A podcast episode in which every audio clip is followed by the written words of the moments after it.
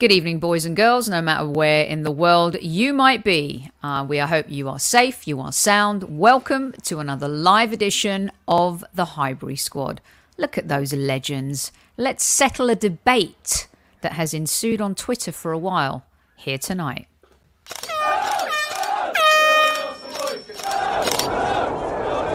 Mind the gap between the train and the platform. Please stand clear of the discussion doors. The next stop is Highbury Squad.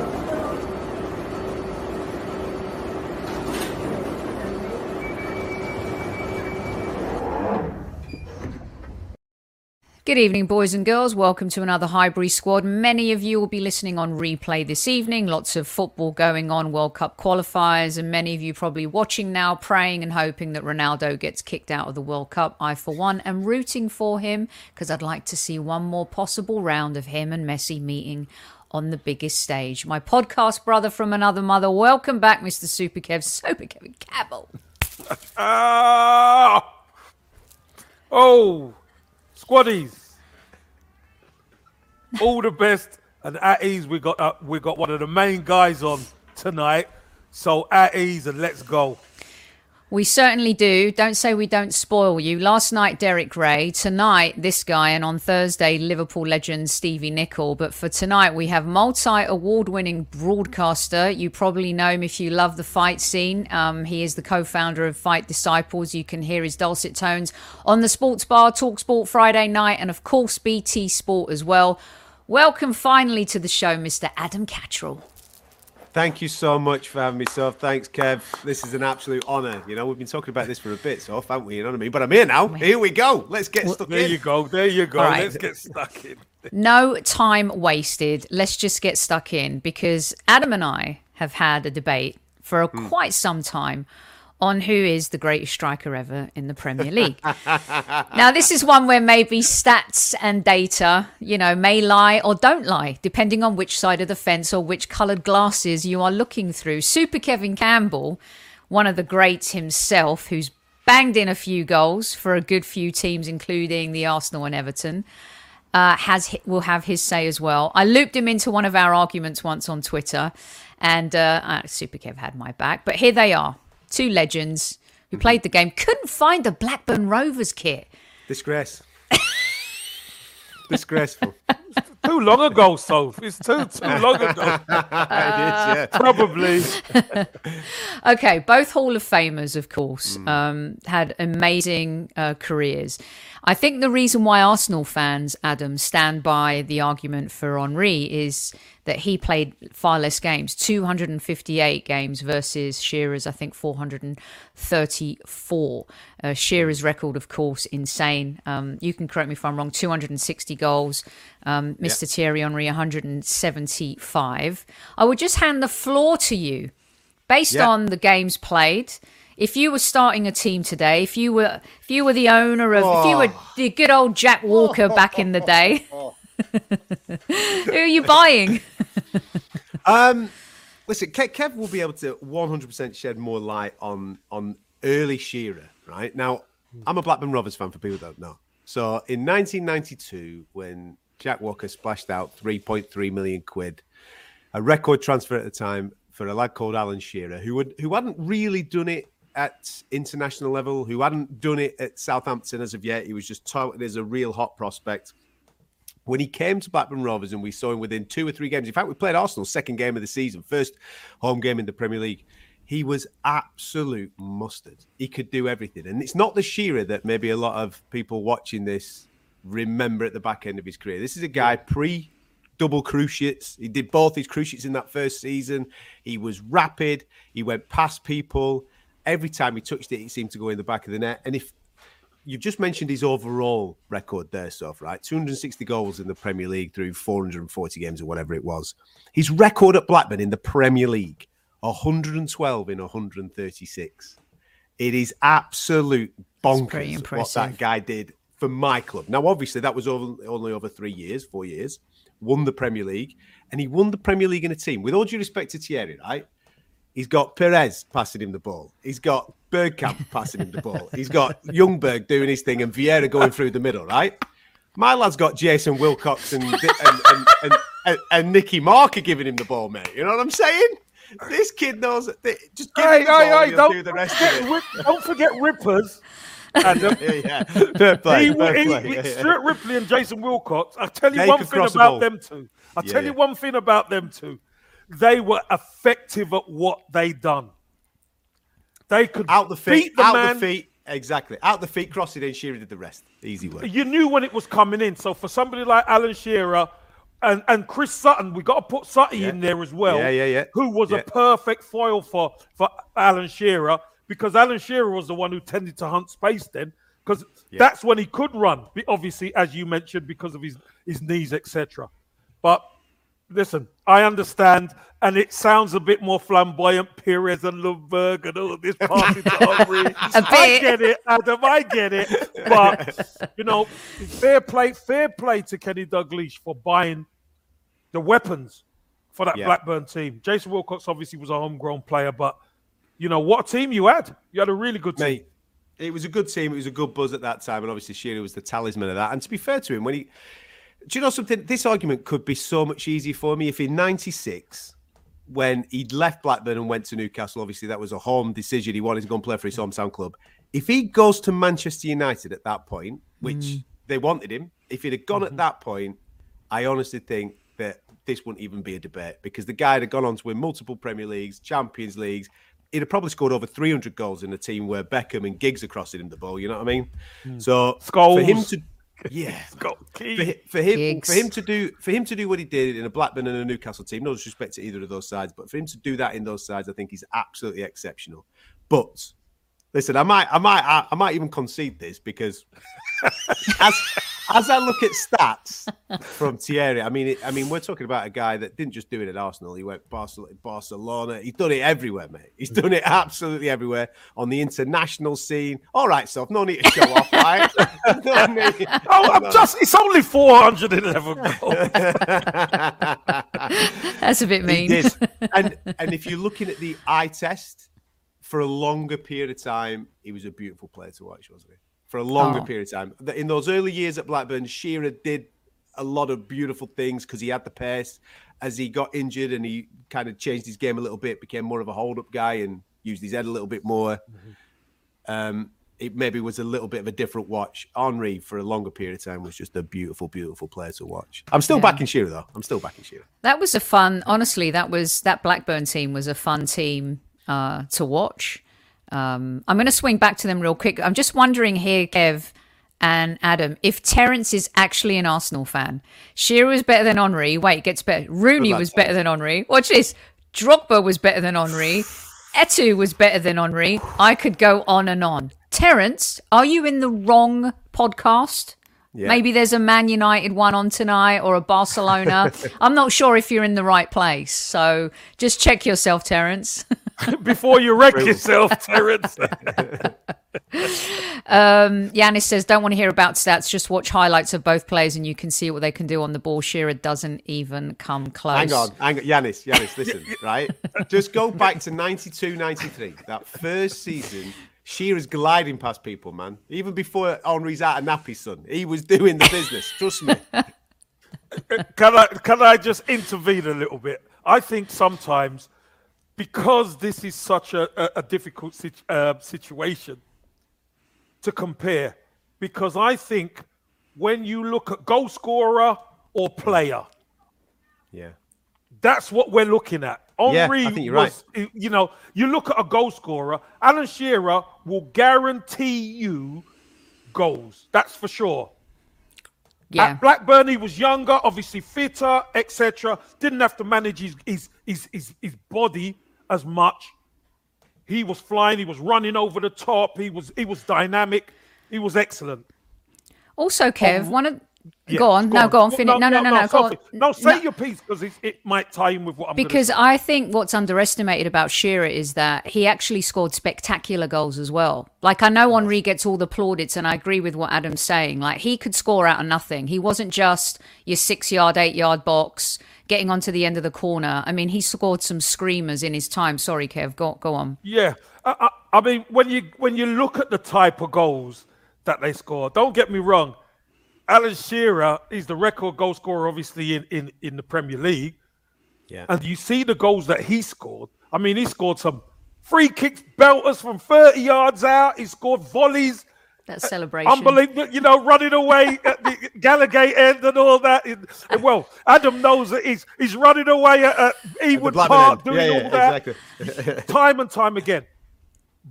But when we look at some of the goals that Henry scored, these are these are FIFA goals. These are dream Yeah. goals that you you you dream about against some of the best teams as well. So the fact of the matter is, was Alan Shearer as spectacular as Henry? No, he wasn't. That's for sure. No. I think You're- Henry was a, a better all-round player.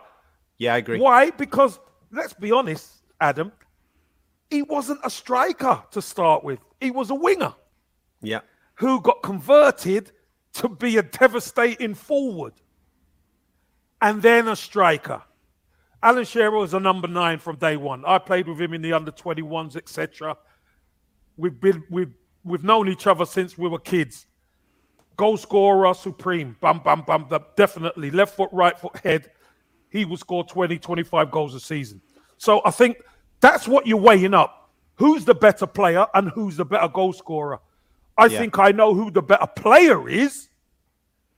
But when you talk about better goal scorer, I think your bread and butter, people would look at Alan Shearer and think, I'll take Shearer because I know what I'm going to get. But I know who the better player is with goals and maybe with assists as well. So, so all round, Henry's definitely the one. But goal for goal, And Adam, I'm not. go- I'm not going to argue with Super Kev. You. No, yeah, Henry's not getting 175 goals in that Blackburn team. I'm telling you now, sunshine. I tell you, no chance. No chance. Ter- Terence, Adam's lawyer Terence is saying exactly, exactly the same thing. Um, we One got. thing I will say, just, just, Yeah, on, on. the, just on the Henry thing, one of she, she, you're right in what you just said.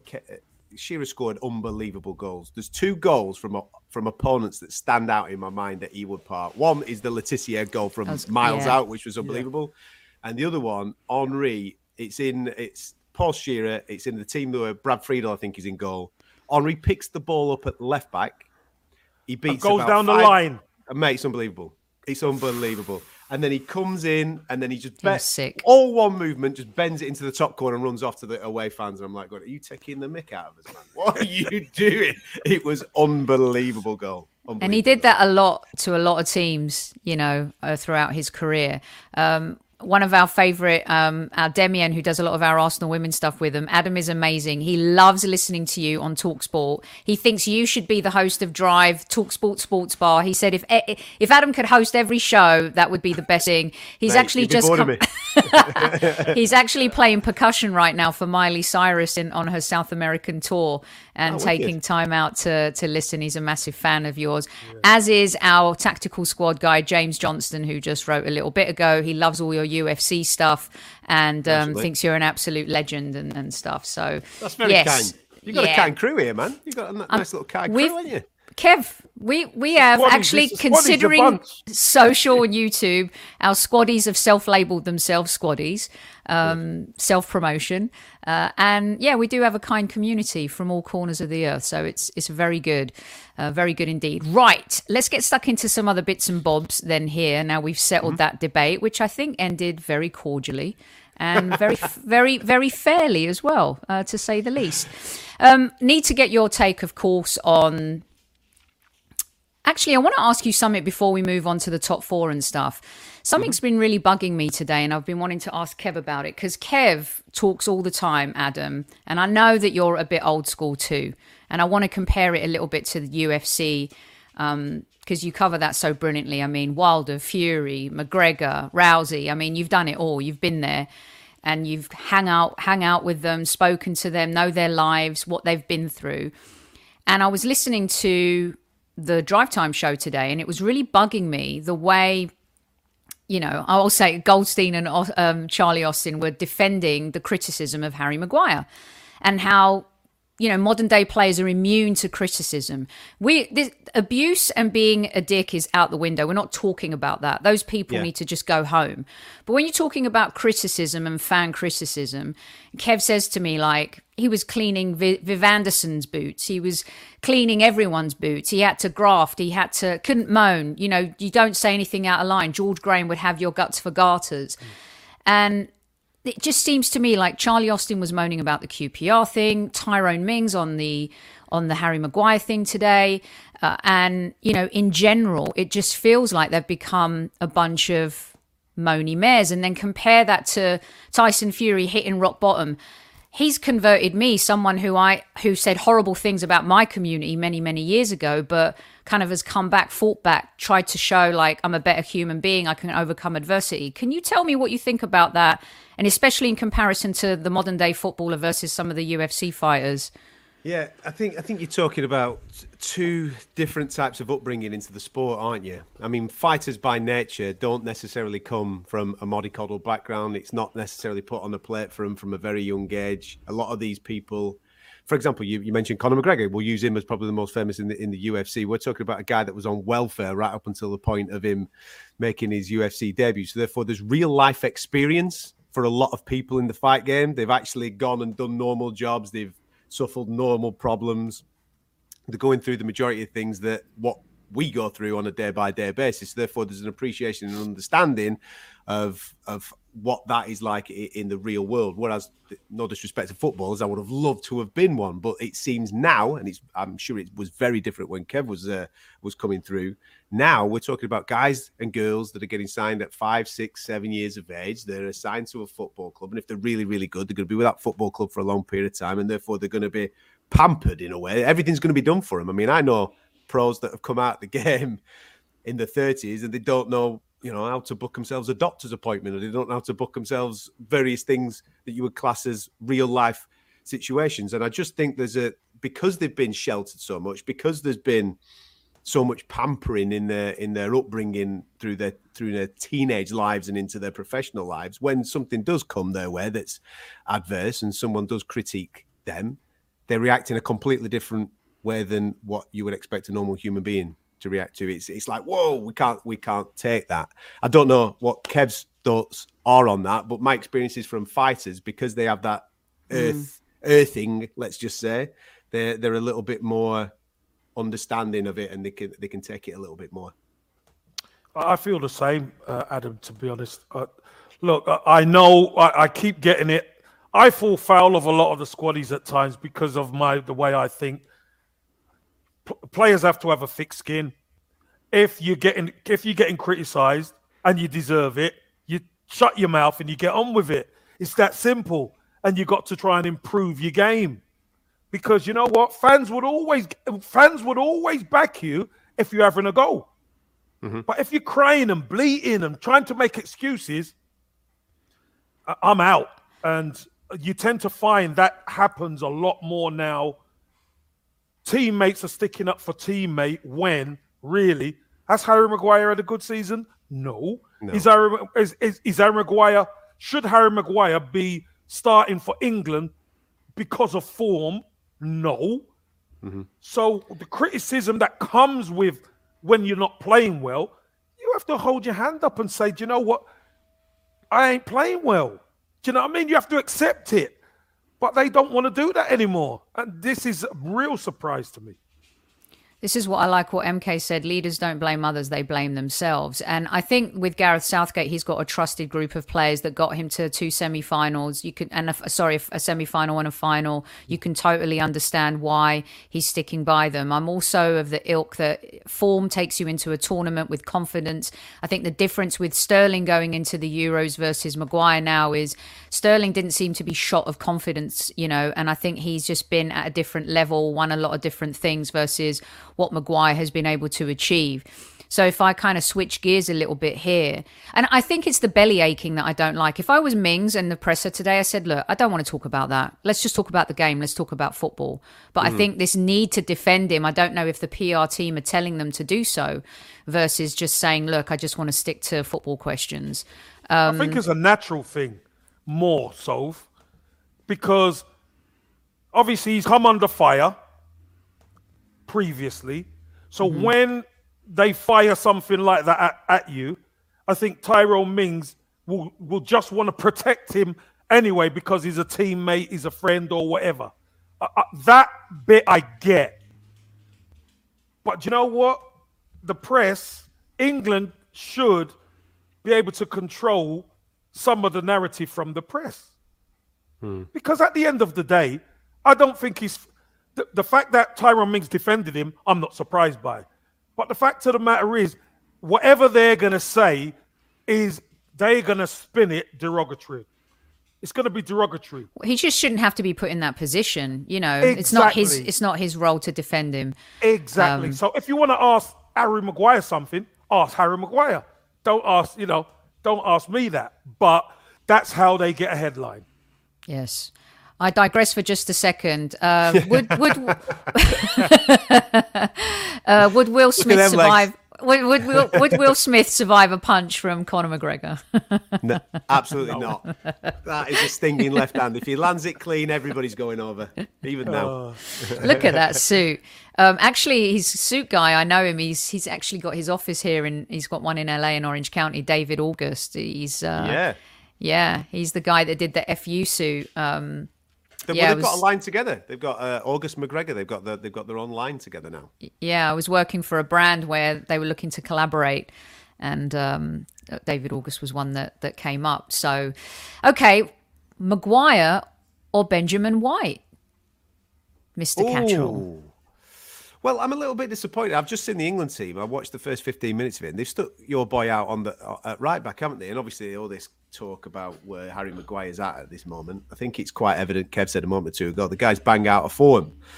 Um, I think I'm, I've been quite fortunate to have watched Ben when he was at Leeds, obviously playing against my lot, Blackburn, for a long period of time, and he was absolute mustard. He was really, really good.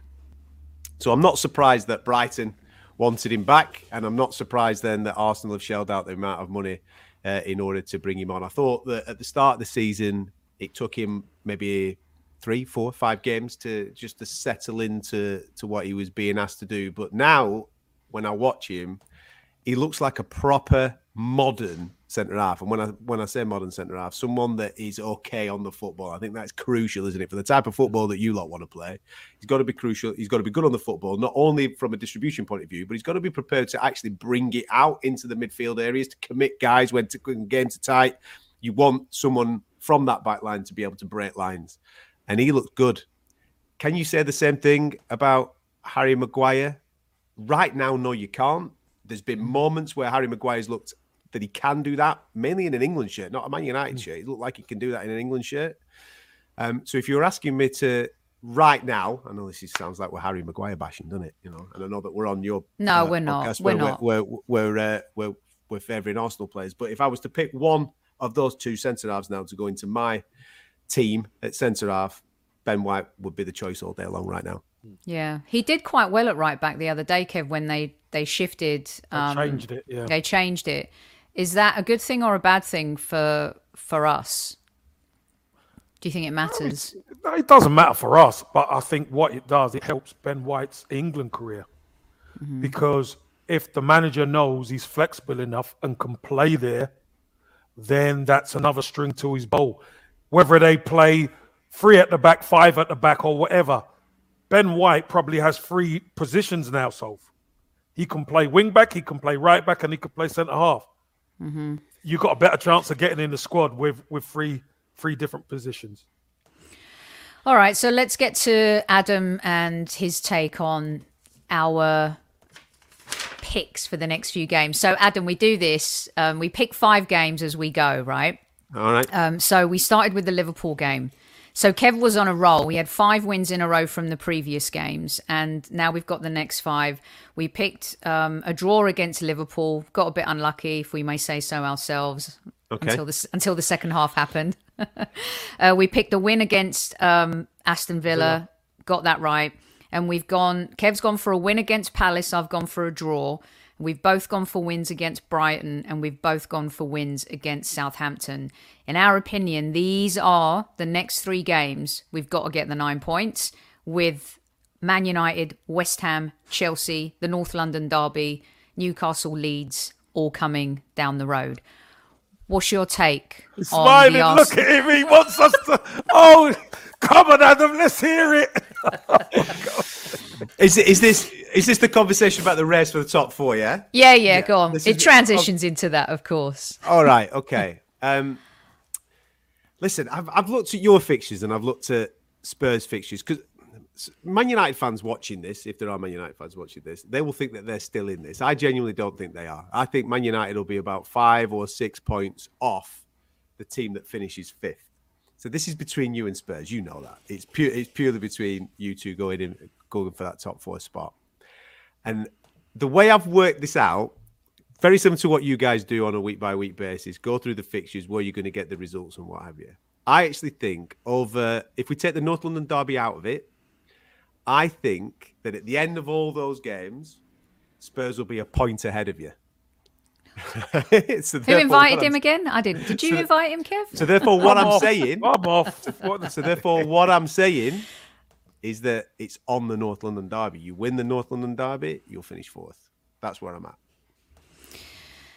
So we've said for many weeks that there's a reason they're not scheduling that North London derby yet because They're going to put it near the end of the season. yeah, That's what they're going to do. They yeah, know of what- course, they know what's yeah. going Then then they know they know what they're doing. Um, so currently we're three points ahead of Tottenham, four ahead of Yeah. United, And you've got What- games in hand, yeah? What have you got? With Just one game in Maybe hand. one game, one, One game, game. One game in hand. one game in hand.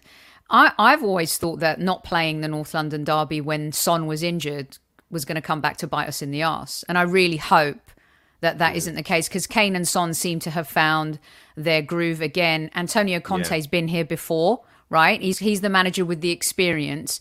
But what do you think of Arteta and the fact that he has got us to fourth? And Oh, oh, mate. do you do you think, um, mate? Do you think that this becomes if we don't get it, we've blown it, or if we don't get it, there'll be forgiveness? No, listen. You know what football fans are like? They're they're bonkers, aren't they? I mean, look at my lot, Blackburn, for example. We at some point this season, we Flying. were second in the we were second in the league, and we're okay. We're going backwards a little bit now. There's fans calling for the manager's head if we don't get into the playoffs. Are you taking the mick? If we'd have finished tenth at the start of the season, we'd have all been delighted. So now Mm. there's got to be perspective. You've got to understand where you were at the start and where you're at now. If we finished sixth or seventh, that's progression on the season previous. From for what Arteta's done, from where you were at the start of the se- season, with the criticism that was coming his way, with the way that get, games were going, with the way that they were playing, the way that he has managed this season has been absolutely exceptional. He's got rid of players that were quite obviously bad eggs in your dressing room. He's managed, and we're talking legit players. We're talking people that other people have been snapping your arm off to get their hands on. He's managed to weed, wheedle them out, get rid of them. He's trusted a lot of young guys, and look how you're playing now. That midfield line, the Martinelli's playing that inside left role. I, it's it's beautiful to watch. And I, ju- I, if you actually analyze Arsenal and Manchester United, where where both of you, both those teams are at right now, Arsenal are in a, a great position of just being able to add to what they've got. You've got young guys, only just started out together. They don't look like they're going to be going anywhere anytime soon. If you added to that, perfect. If you look at Man United, they need to blow the whole thing up. It, mm-hmm. it's it's bust. It's a busted flush. That's not going to be competing for the league anytime soon. So I think if it doesn't happen, if you finish fifth, I think that is still a tremendous season for Arsenal and Arteta in this in this period that you're going through right now. And then I think genuinely you can build on that, keep that momentum going to build on that for next season. And then next season, you're obviously then going to be judged on whether you can finish top four. I think if it doesn't happen this year, I don't think th- th- it shouldn't. There shouldn't be an outcry. It, I think it would be very unlucky for for it not to happen this year. I actually think you're overachieving right now. If I'm really really honest. Yeah, I, I, I think you're right, Adam. I think think, you're fair. right about overachieving. But Adam, here's the here's the thing. When let's let's let's let's put it like Conor McGregor. When Conor McGregor gets that opportunity to be champ, you've got to take it. The opportunity is there. You've got to take it. If you don't take it, that's another. Will I ever get the chance again? So now we are where we are. 10 games to go. Great opportunity. Yeah, there are some tough games, but we've played them already. We've played everybody already. We, we should fear nothing. You know what I mean? So I just, I'd be disappointed at fifth. Don't get. Oh, you t- you gave me fifth at the start of the season. I said we'd finish fifth. Yeah. I'd have snapped your hand off. yeah. But now where we are with ten games to go, It's going to sting. It's it, it's um it's a great opportunity. You, you, I, do you think that you've got a more difficult running than them? Yeah, Yes. just well, they've by got to the play Liverpool. Name, just Yeah. by the name of teams, yeah. Yeah, yeah, yeah, But yeah. you know what, Adam? I think that will help us because the teams we're playing are not just going to sit back and say, you know, come at us, Arsenal. They're going to try and beat us. So that's going to create gaps ourselves. That's what we need. I mean, uh, some of our fans, Adam, think that, for example, they're more fearful of the Palace game than the United game. But you know, yeah. we we had I un- completely agree. are those Is that away from home? Is that at Palace? Yeah, Palace yeah, Monday. to Palace, yeah. Um, Yeah. and he's got you know Patrick's doing a great job with with Palace right now, um, really nurturing those young players too. Uh, but for me, I don't want to kind of look use the rearview mirror syndrome. Is that United game at Old Trafford? Is the Everton game at Goodison going to come back to horribly haunt us? You know, West Ham. Is it a good time to play them right now? By the time we play them, it'll be towards the end of end of the month. You know, um, I, I, I, I, agree with you. And Kevin, I've always said it's between us and Tottenham, just because Manchester United are too unpredictable and they play more like individuals than they do a team. So, Yeah. Um, okay, so Listen, let you listen. You go to their place and beat them in the North London derby. You're there, aren't you? I Yeah. think. I think that you know. I I mean, it would be sweet great. moment that'll be. What a sweet moment. Is that that's going to be worse than watching Liverpool Tottenham in the Champions League final? Is it? Is it going to be I that? didn't watch it, so I'm not interested. I know. I saw the I saw the penalty go in, and I left the house and went for a run, a really long run, like Forrest Yeah. Gump. oh, geez, just kept going and going. Uh, That had to be the most painful day, Kev and Adam. Oh my gosh, that, that was So painful. I've got a question for Adam. Adam, of all your Yeah. awards, what is your favourite? Ooh. Wow. Um, I forgot to put this up, by the way. there he is. There's the king. There's the king. No wonder he's sticking with his man. Love it, Look Adam. at us. We look like a s- we look like a slim version of the Mitchell You do, brothers. There, don't you we? do, you, you do, you do, you do, Um, you do. There's there's two. I think the first one is always the sweetest because it val- it kind of validates your your belief in yourself and your abilities in yourself. And I think the first one that Fight Disciples won because that's a product that me and my mate set up, and and for that our own personal pr- uh, production to to be validated in the in the big old world. There he is. There's Nick. Um, I think that would be those two would be the one. The first ever one that I got as an individual years and years and years ago, just to validate what I'm actually doing with my life, and then uh, the one. what are you doing to myself tonight, man? You're This is this is your out. life. Dun, dun, dun, dun. Because Adam, look, we could always He's a we could always ask you about Gatecrasher, mate. You know what I mean? Mate, now we're talking. tell That's tell the squad started. squaddies a little bit about Gatecrasher because some of them might not know. Well, that's where it all started. Years, when I when I was 15, 16 years of age, my dad asked me what I wanted to do with my life, and I, my my thing was always that I wanted to be like Chris Evans. So when he was doing Radio One Breakfast Show or TFI Friday, I wanted to do the type of programs that he was doing. But obviously, as a 15, 16 year old kid, I didn't know, didn't know how to do that. So my mum and dad ended up helping me fund some decks. So I started making a few quid at the weekend, DJing at people's parties, and then went into nightclubs in my local town and what have you. And then I just got picked up off this geezer that was in a nightclub that I was DJing at. He asked me to come along, and I ended up down the road meeting a few people, ended up becoming resident at Gatecrashers. So that that was that story, like 18, 19, 20 years of age. That's a madness. Living the life, living a great mad life, life. Adam. Say no Mate, more. Hey, listen, Amazing. They're no more indeed. Some of them stories need to be locked away, let me tell you. I love it. Just brilliant stuff. And then, of course, you end up, you know, you're on BT Sport. You guys do Yeah. a brilliant job, honestly. And I love Gareth. Gareth, I have my man There crush is. is Gareth A. Davies. I'm telling you, the dude is an absolute legend. Um, probably wears the best boots in the business. Um, no doubt give it- about that. You give him a run for his money. You give him a run for his money. And yeah, you guys do when when you're on Talksport or whether you're just doing Fight Disciples. So of all these pictures I've put up, all these fighters, maybe there's not one on here. Um, you and Tyson, um, Wilder. Um, This is uh, Mohammed, right? Um, here. Mohammed Mokaev, yeah, he's, Yep. he's gonna, in my opinion, he's going to go on to become uh, a UFC world champion. This kid, he's unbelievable. His story's phenomenal. He, he uh, was a refugee from Dagestan and moved to Wigan, and now he represents Great Britain. It's fantastic, fantastic That's a that's an amazing story. And and Connor, There ob- he is. obviously show showman showman type. I mean, you love talking to them all, but who who have been some of your favourites? The the ones that always stick out for me are the guys that I used to watch when I was a kid. So like people ask all the time about the modern guys like obviously Connor and Tyson and, and AJ and people like that. That's more of a job now. Whereas when I got to meet Naz, Naseem Hamed, jeez, oh, yeah. that, because when I when I was a kid, it was basically Alan Shearer, Noel Gallagher out of Oasis, and Prince Naseem Hamed. That was it. They, were, they were the heroes, man.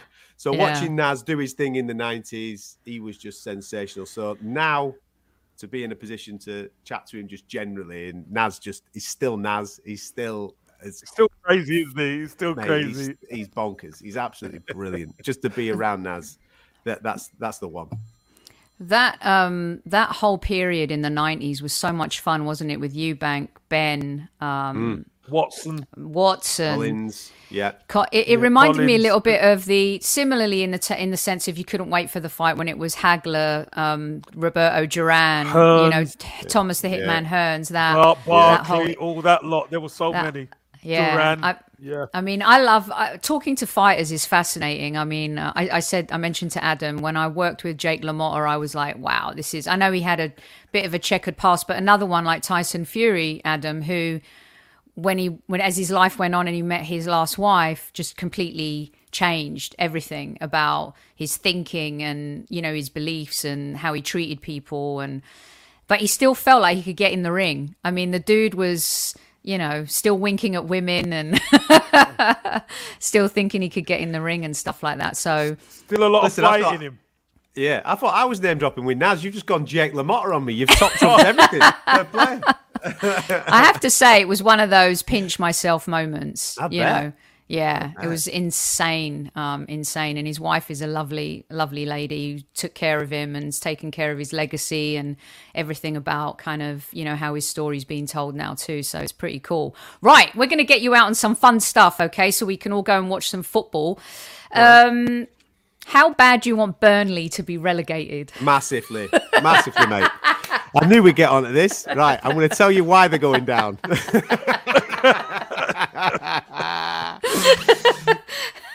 no, listen, I've got a lot of respect for Sean Dyche. I mean, I'm, I'm jealous just with what he's done for them. He's been absolutely, he's been brilliant, and he absolutely brilliant.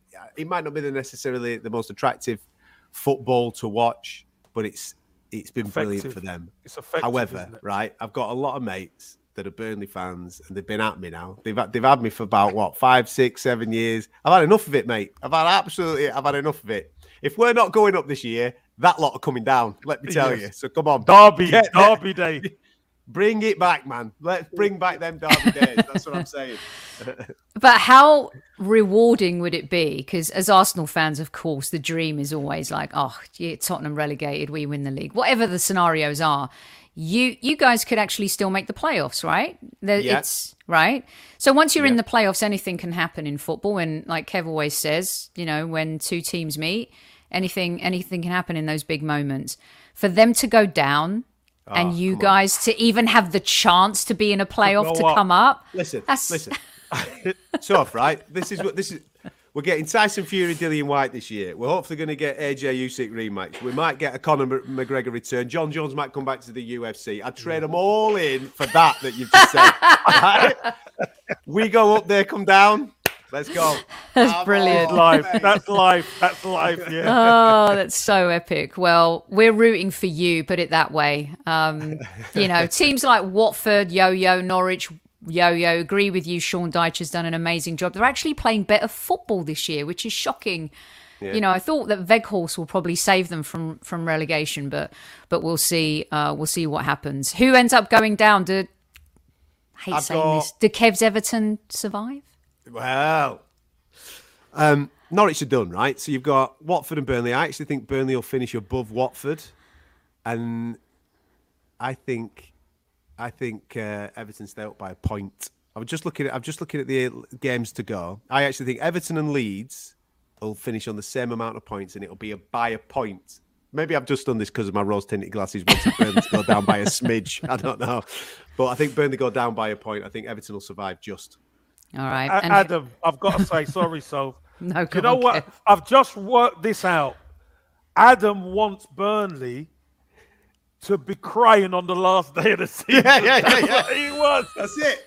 That's it. He wants his mates in tears. He I want them. I want them. I want them to have hope, Kev. That's what it is. Yeah. I want them to go into that last day. I want them to think that they're, they're all right. I love football. And then I don't know some mad little thing where you Trap guys door. get seven minutes. Yeah, you know, VAR. seven minutes Could of you injury imagine time. Your VAR VAR VAR would be the best. Oh my gosh. That's so Oh, mean. I love it though. Absolutely brilliant stuff. Um, also, Adam, just real quick, there's uh, a Blackpool, another. If you had to manage Blackpool or Burnley, but and it had to be a choice, I'm assuming you choose Blackpool over Burnley every day Yeah, of the week. I've Yeah. no, I've no problem Yeah, with yeah, yeah. Yeah. You know, they've got the, they've got the they've got the theme park up there, haven't they? You can have a little bit of fun up there, no problem. Do they still have that avalanche ride at that theme park? Mate, they've got it. Listen, it's, the Las Vegas of the North. Son. get yourself, I love get yourself. Brilliant. uh, real quick before you go, uh, there's a dedication to Tony Parkes. Um, 400 mate. appearances, 12 years, 20 plays. Uh, he played 12 years, 22 years at the club. I think it is. Adam, uh, diagnosed with Alzheimer's a couple of years ago. I just wanted to touch on something heartfelt before you left. Uh, Kev is all about, we have two shows um, that we do with Kev where we recognize the people that have come before us. Kev talks about Geordie Armstrong a lot, Pat Rice, Tony Parkes, a huge figure, not only at Blackburn, but also had an impact on Blackpool as well. Mm-hmm. Listen, he is Mr. Blackburn Rovers. I know that a lot of credit will go to Jack Walker whenever you're talking about Mr. Blackburn Rovers. Tony Parkes is the guy, as you just said, player. And when it hits the fan, you find out what people are all about, don't you? When we've lost managers in the past, how many times has he stepped up to be caretaker manager Yep. to steady the ship, to keep us mm-hmm. ticking over? To see him in this situation, I mean, Alzheimer's is is it's horrific. It's a horrific illness and disease, and obviously you see him every now and again at matches. His daughter brings him along to the matches, and it's so good to see former players just returning to games to, to spend a little bit of time with Tony, have a chat about some memories and various things like that. I mean, we're talking Shearer's done it, Mike Newell's done it. They've all been back to Ewood Park over the last three to four months just to watch a game with him and, and spend some time with him just to show exactly what he means to Blackburn That's, Rovers. lovely, And, that. That's brilliant. and I think there's, there's a dinner coming up in the in the next six weeks or so, where there's again very similar to things where former players are coming and people from the town are coming to raise money for the charities that they're raising money for. So yeah, he, Fantastic. he is he's a real one. He is Mr. Blackburn Rovers, no doubt about that. Fantastic. Lovely. Brilliant. Um, okay, so let everyone know where they can find you before we let you go. In my basement, man. you know, that's it. This is where we're making shows, isn't it? This is where we're churning it out. Are you still taking your little one to City? You still yeah, going to the the- yeah? oh, uh, yeah, Kev, this is a nightmare, right? Obviously, he's he's looked at Blackburn. He says, "Nah, mate, I'm not having any of that." So he's become a City fan. He's been to the daughter is five. spaceship. Has he been to the spaceship? Uh, he loves it. He can't get enough of it. But my my little girl's five. She wants to go against her brother, so she's come on board now. She's Rovers, mate. So she, so we've been Right. going on there. So Oh. she, she's the one who comes to the Rovers games, and he makes me take him on to the games. So yeah, we've got a little bit Right. of a. She Oh. wants to get promoted. She wants the promotion, so therefore she could go there as an away fan. She wants to sit in the away end. love it. She would have Fantastic. mate. Fantastic. They're still going- Absolutely they're love it. game. Kev, your bo- your two boys grew up Arsenal fans, no? They both support the Arsenal. No, no. Born in Manchester, grew up Man City fans. Oh, Believe it or not. How'd that happen? They said, well, I say that. My had dad's a United had fan. Arsenal kits as babies. Obviously, had Everton kit because I was at Everton. Had City kits. My mate bought them. Jason bought them Man United kits. They, I tell you what, they never even put it on. They wouldn't even. They wouldn't even put it on because the school they go to, it's either City or United, and they've been City, and they were City fans before the money came in. Newman having a go at you. That's poor fatherhood. Such Hey. a shithead. No, Newman, let me just tell you this much: you have children, then you, then you'll know. hey, listen, my dad's a United fan. My mum's a Stoke City supporter. So how'd that happen? I mean, it's Hey, crazy. and you're an Arsenal fan, And I'm so a there you go. Yeah, yeah. My brother's a Tottenham fan. Well, it's a mess at our house. It's, it's a total mess, Adam. Yeah, totally. Kids have their own Well, look, mind. Adam, do you promise to come back to have a little bit more fun with us on another occasion? Because the, the squaddies, the one, number one question they want to know is which footballers would survive in the octagon or if there was a five-a-side and reverse it. So when you come back, we can have a little bit of some fun fun questions for you and, and do some of that jazz. How about that? One hundred percent. We'll do it when Blackburn get promoted and Burnley get relegated. That's Okay. on, yeah? Okay, done and done. Thanks so that. much for joining us. Wait, at Fight Disciples, right? Yeah, And- that's right. And at you- Adam listen- Ketchell. That's right. You know, we're across everything, as you said. You've said it all. We're on BT Sport doing the UFC, Talk Sport. We've got all the boxing and what have you. Come and join us. If you're into it, come and join us, and hopefully, I'll turn you into becoming a little bit of a fight fan. You will not regret it, kids. Adam, thank you so much. I've got to Uh, give it at to Kev now, ease. haven't I? yeah, you've got to totally. give it. There you go. A nice squad salute. Fantastic, Adam. Brilliant. Thanks for joining us, Adam. Take care. Thanks, guys. Thanks. Take Cheers. care. Bye bye. Cheers. That is the brilliant Adam Catterall, um, multi award winning broadcaster. Top shelf stuff, right, Kev? Top, top, top guy. Absolutely top guy as well. So He- if you could see, he- he's having fun with all, you, all the people he's interviewing. He's having fun with them, isn't he? So that tells you. Yeah, and also he's he's a really good broadcaster. He really knows how to navigate the conversation um, and build a narrative, and uh, he knows a lot about a, a lot of dis- uh, different sports and stuff too. So really good. Right, should we go watch some football, Kev? Before we do, uh, do you have anything to say? Because I only have one thing to share with the squaddies, and that is Freddie's shirt is up for grabs. Thursday is Deadline. the deadline. So please make sure you go to our friends at footballprizes.co.uk and grab your ticket. For those listening on replay, um, thank you so much for also joining us. Make sure you check out our good mates at Football Prizes for the Freddie Ljungberg shirt. Jags won the Tierney shirt. I didn't know how to break it to everybody. I just thought. Do you know what, Soph? Do you know what, Sophie? I kn- I knew he'd win. But what is wrong with these football prizes? Do they just? They must just give him something. Listen, squaddies, we got to we got to buy all the tickets to keep Jags off it. And wouldn't it be funny? He still would win. That's the. He'd still win. And here come the reactions, Kev, Matty K, For the love of. Virginia, Jags again. Oh, jeez. I'm telling you, if you are on a flight, I actually think Jags is the black box recorder, Kev. I actually, Yeah. you want to be sitting next to him on a flight or anywhere, you know, whatever. Just sit next to him at a roulette table. Oh, anyway. yeah. That guy, listen, fair play to him. He buys his ticket, so he's got an opportunity, doesn't he? That's the thing. He buys his ticket, he's got an opportunity. So, yeah, you might be right, he buys 99% of the tickets. So that's what I'm saying, squaddies. Get in, but get your tickets and, and, and, and win it. Do you know what I mean? Let's win it. He doesn't win all the just- time, but he just- wins most. Just send him shirt. That was when he told me, I'm like, how am I going to break this to everybody? He just Oh. couldn't stop laughing. So, uh, Kev, anything else to add this fine Tuesday? No, no, Okay. no. Listen, uh, we've had two really good shows, two really Derek Rae and Adam Catterall for you squaddies after a, a little break, which was nice. Don't forget now, Sophie hasn't told you this, but Friday, Sophie, what we're gonna do on Friday? So on Friday, uh, as we said last week, Kev put out Kev says, and he gave you the landscape on the Arteta journey What so far from his opinion, Arteta. And then the what would you do short um, series piece. Uh, where he asked you about the youngsters and maybe trying to fit them all in together, and if we can, how? The response was insane and brilliant. And on Fridays, Kev says we're going to go through every single one of them. So from both So- shows.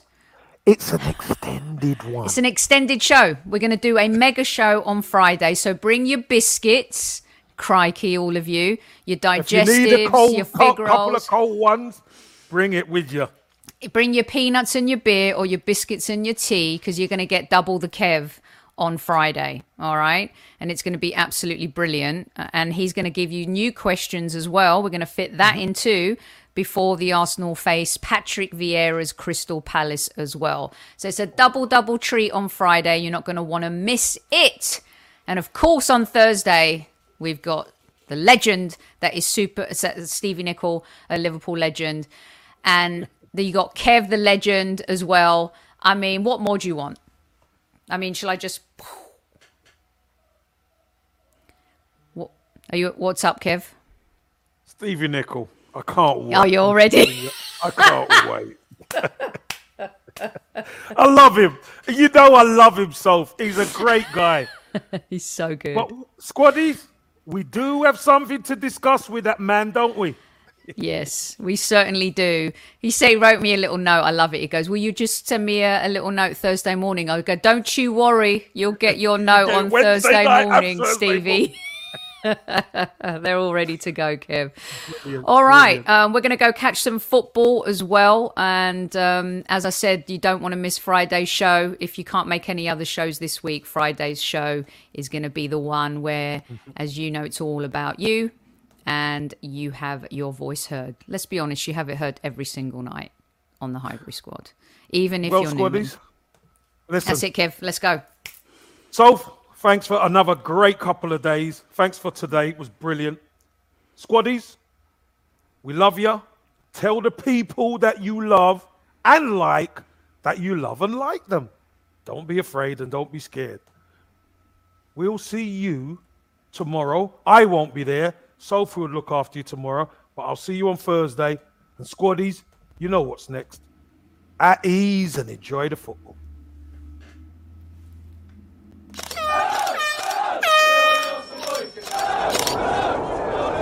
Mind the gap between the train and the platform. Please stand clear of the discussion doors. The next stop is Highbury Squad.